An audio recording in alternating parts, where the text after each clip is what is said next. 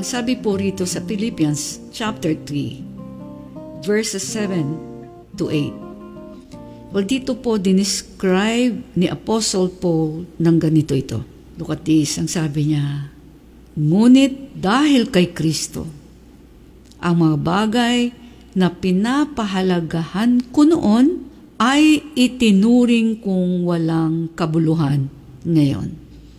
Or, para sinasabi niya, I have counted loss, yung lahat ng iyon, for Christ. Yung mga pinapahalagahan ko noon. Ngayon, para sinasabi niya eh, nakilala ko si Kristo. I have counted loss it all. And then in verse 8, ang sabi niya, Oo, itinuturing kong walang kabuluhan ang lahat ng bagay bilang kapalit ng lalong mahalaga ang pagkakilala kay Kristo Jesus na aking Panginoon. Ang lahat ng bagay, ang sabi niya, ay ipinalagay kong walang kabuluhan at itinuring kong basura. Makamtan ko lamang si Kristo. Grabe. Ito po, alam ko to eh. Kaya sinasabi kong grabe. Kung gusto niyo po ng totoong pagbabago, na mayroong kasiguraduhan na hindi lang pagbabago sa buhay ninyo dito, eh may assurance pang makapasok sa langit, hindi po ba? So sabi sa English, sabi niya doon sa mga bagay ng nakaraan, I once thought these things were valuable, but now I consider them worthless because of what Christ has done. But whatever were gains to me, sabi niya, I now consider loss for the sake of Christ. What is more, I consider everything a loss because of the surpassing worth of knowing Christ Jesus my Lord, for whose sake I have lost all things. I consider them, tingnan niyo po, ang sabi niya, I consider them garbage that I may gain Christ. Grabe, hindi po ba? Ibig sabihin, ready na tayo. Yan po yung sinasabi niya rin dito eh. Ready po tayo na iwan ang lahat na pinapaiwanan po sa atin ng Diyos. Tao man nito, ari-arian, o anumang material na bagay sa mundo na makakapagpalayo sa atin kay Kristo o magiging kakompetensya ni Kristo. Ano man na tinuturing po natin na mas mahalaga sa Diyos, mas mahalaga sa gusto niya, ano man ito, ready tayo na iwanan ito. Ready tayo willing tayong iwan ang makasarili nating mga reasons. Iwan yung sarili nating paniniwala na hindi tumutugma sa salita ng Diyos. Well, willing tayong i-give up kahit sinong tao, anong trabaho, anong yaman, o anumang katayuan sa buhay. Ang lahat ay tinuturing na loss makamit lamang si Kristo Jesus. Kailangang maramdaman ng lahat ng nagsasabing sila ay Kristiyano o mananampalataya ni Kristo, ang katulad ng sinasabi ni Apostle Paul. Sapagkat wala pong tinuro si Jesus na mas mababa pa rito para po tayo ay makapasok sa kanyang kaharian. Alam ng Panginoong Jesus ang tunay na laman ng puso at isip ng tao. Tandaan po niya. Alam niya ang tunay na nagsisisi sa kasalanan at kinikilala siya bilang Diyos na pinakamahalaga sa lahat. Alam na alam niya po yan. At sa lahat ng pagkakataon, naghahanda siya na mapatunayan ito. Yan po kasi mga totoo talaga eh siya mismo ang naghahanap ng pagkakataon. Naghahanda siya binabantayan niya na hindi siya magkamali sapagkat alam niya ang gusto niyang puntahan forever. Manatili siya doon forever. So, kung ang atin pong understanding ay nabukas, alam niyo po, maiintindihan natin yung halaga na sinasabi mismo ni Apostle Paul na dapat po nating iwala just to gain Christ Jesus. Hindi po yan pang Apostle Paul's story lamang. Hindi po. Yan ang nire-require talaga ng Panginoon mismo para po tayo ay makapasok sa langit. Willing tayo anytime na i-require niya iwala anuman o sino man ito. Dapat nakaredy tayo to count everything as loss just to gain Christ. Dapat ready tayo to enter the narrow gate. Pag sinabi pong naghahanda tayo, pumasok doon sa maliit, makipot na daan o way, mayroon din pong action. May sakripisyo tayong ginagawa sa pagsunod sa Diyos. Yan din po yung ginawa mismo ni Jesus, hindi po ba? Sumunod siya sa Ama sa langit kaya inoffer niya ang kanyang katawan, ang kanyang buhay sa cross.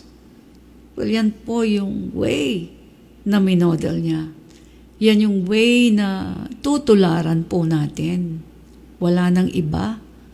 Nakatanggap-tanggap para po makapasok sa kaharian ng Diyos. Wala na po. Remember po, kaharian ito ng Diyos kaya ayaw niya ang hindi niya makakamuka dito. Ayaw niya na may ugali rito na pareho ng tagamundo. Ayaw po niya yan. Ayaw niya ng mga tao na hindi niya makakamuka sa pagsunod sa lahat ng inuutos ng Ama. Sapagkat ang lahat ng huhusgahan ay haharap po sa Kanya yan po yung hindi alam ng marami. Kaya Holy Spirit ang pinadala niya para lahat ng nakipag-isa kay Kristo, makikipag-isa rin sa lahat ng tinuturo niya. Banal na Espiritu ang pinadala para ang tuturuan ay maging banal din.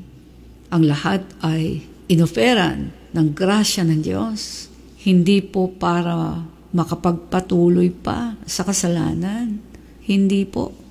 Kung hindi, ang mga tunay na tumanggap sa Panginoong Hesus ay maging tunay. Again, tunay po na tagasunod niya.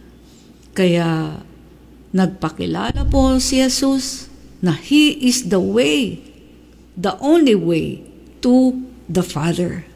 No other way siya lamang po. Kung siya lang ang way, wala rin po siyang tatanggapin na ibang way para makapasok ang tao sa langit. Na panay, banal, yun lagi ko naririnig sa kanya, na panay, banal ang naroroon. Hindi siya Diyos na compromiser. Perfect siya.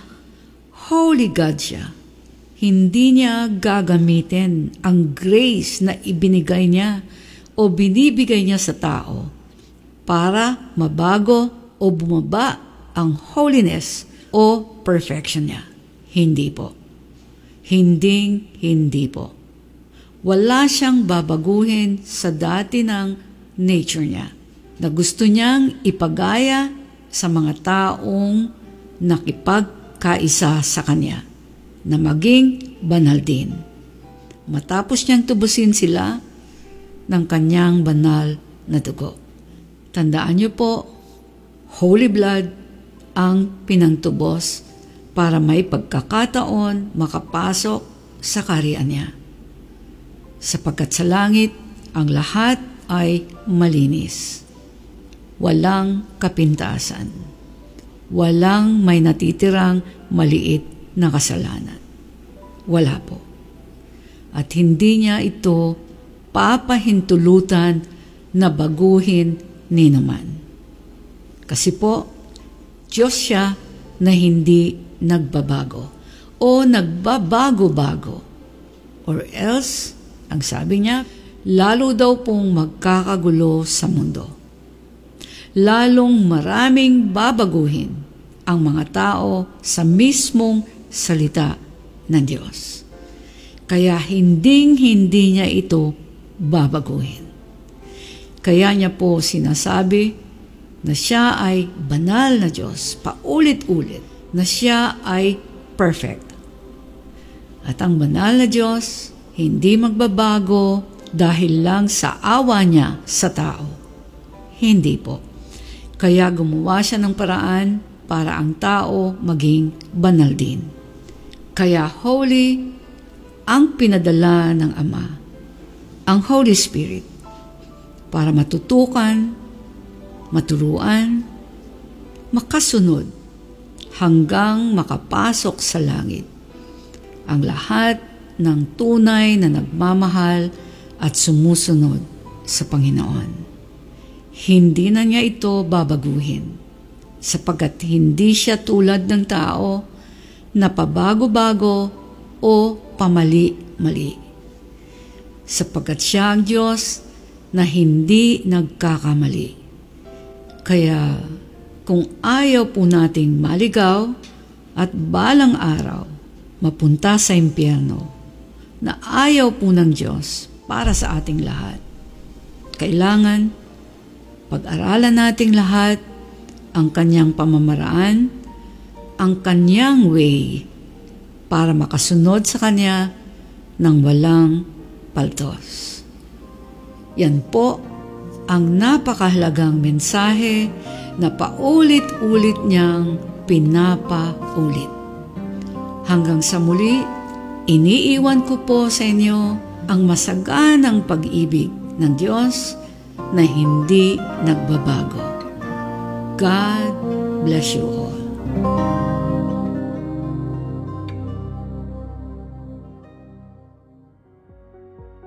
Hello and welcome to Trumps Go. Trumps Go is an acronym for the Rock of My Salvation Global Outreach that fits our purpose statement perfectly. To go into all the world and preach the good news to everyone. Matthew 28:19. Therefore, go and make disciples of all the nations. Founded by Pastora Emerita Barqueros in 2001, the Rock of My Salvation is the media ministry of the Church of Jesus the Sovereign Lord. You also may have heard of Trumps in our weekly radio program, DWIZ 882 kHz. We have always desired for more radio airtime and audience reach beyond the Philippines to preach the good news. Today, through Trumps Go, we practically have unlimited airtime and a global platform that can reach into all the world.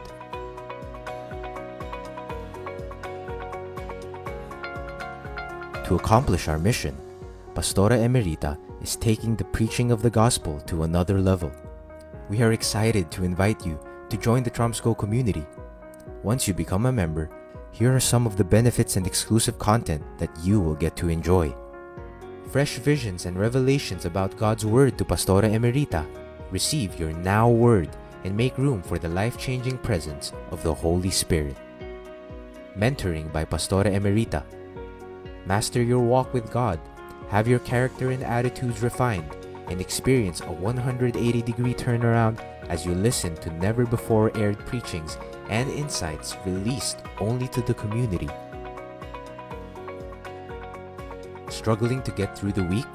Refuel here and receive refreshing word, biblical promises, real life stories, and inspirational posts to cheer you on.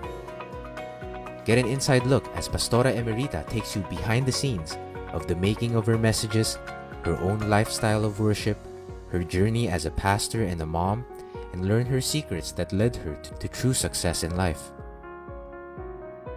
Engage with the Troms family as we share personal insights to Pastora Emerita's messages, host online discussions, Q&A, and create opportunities for you to serve and help build God's kingdom together.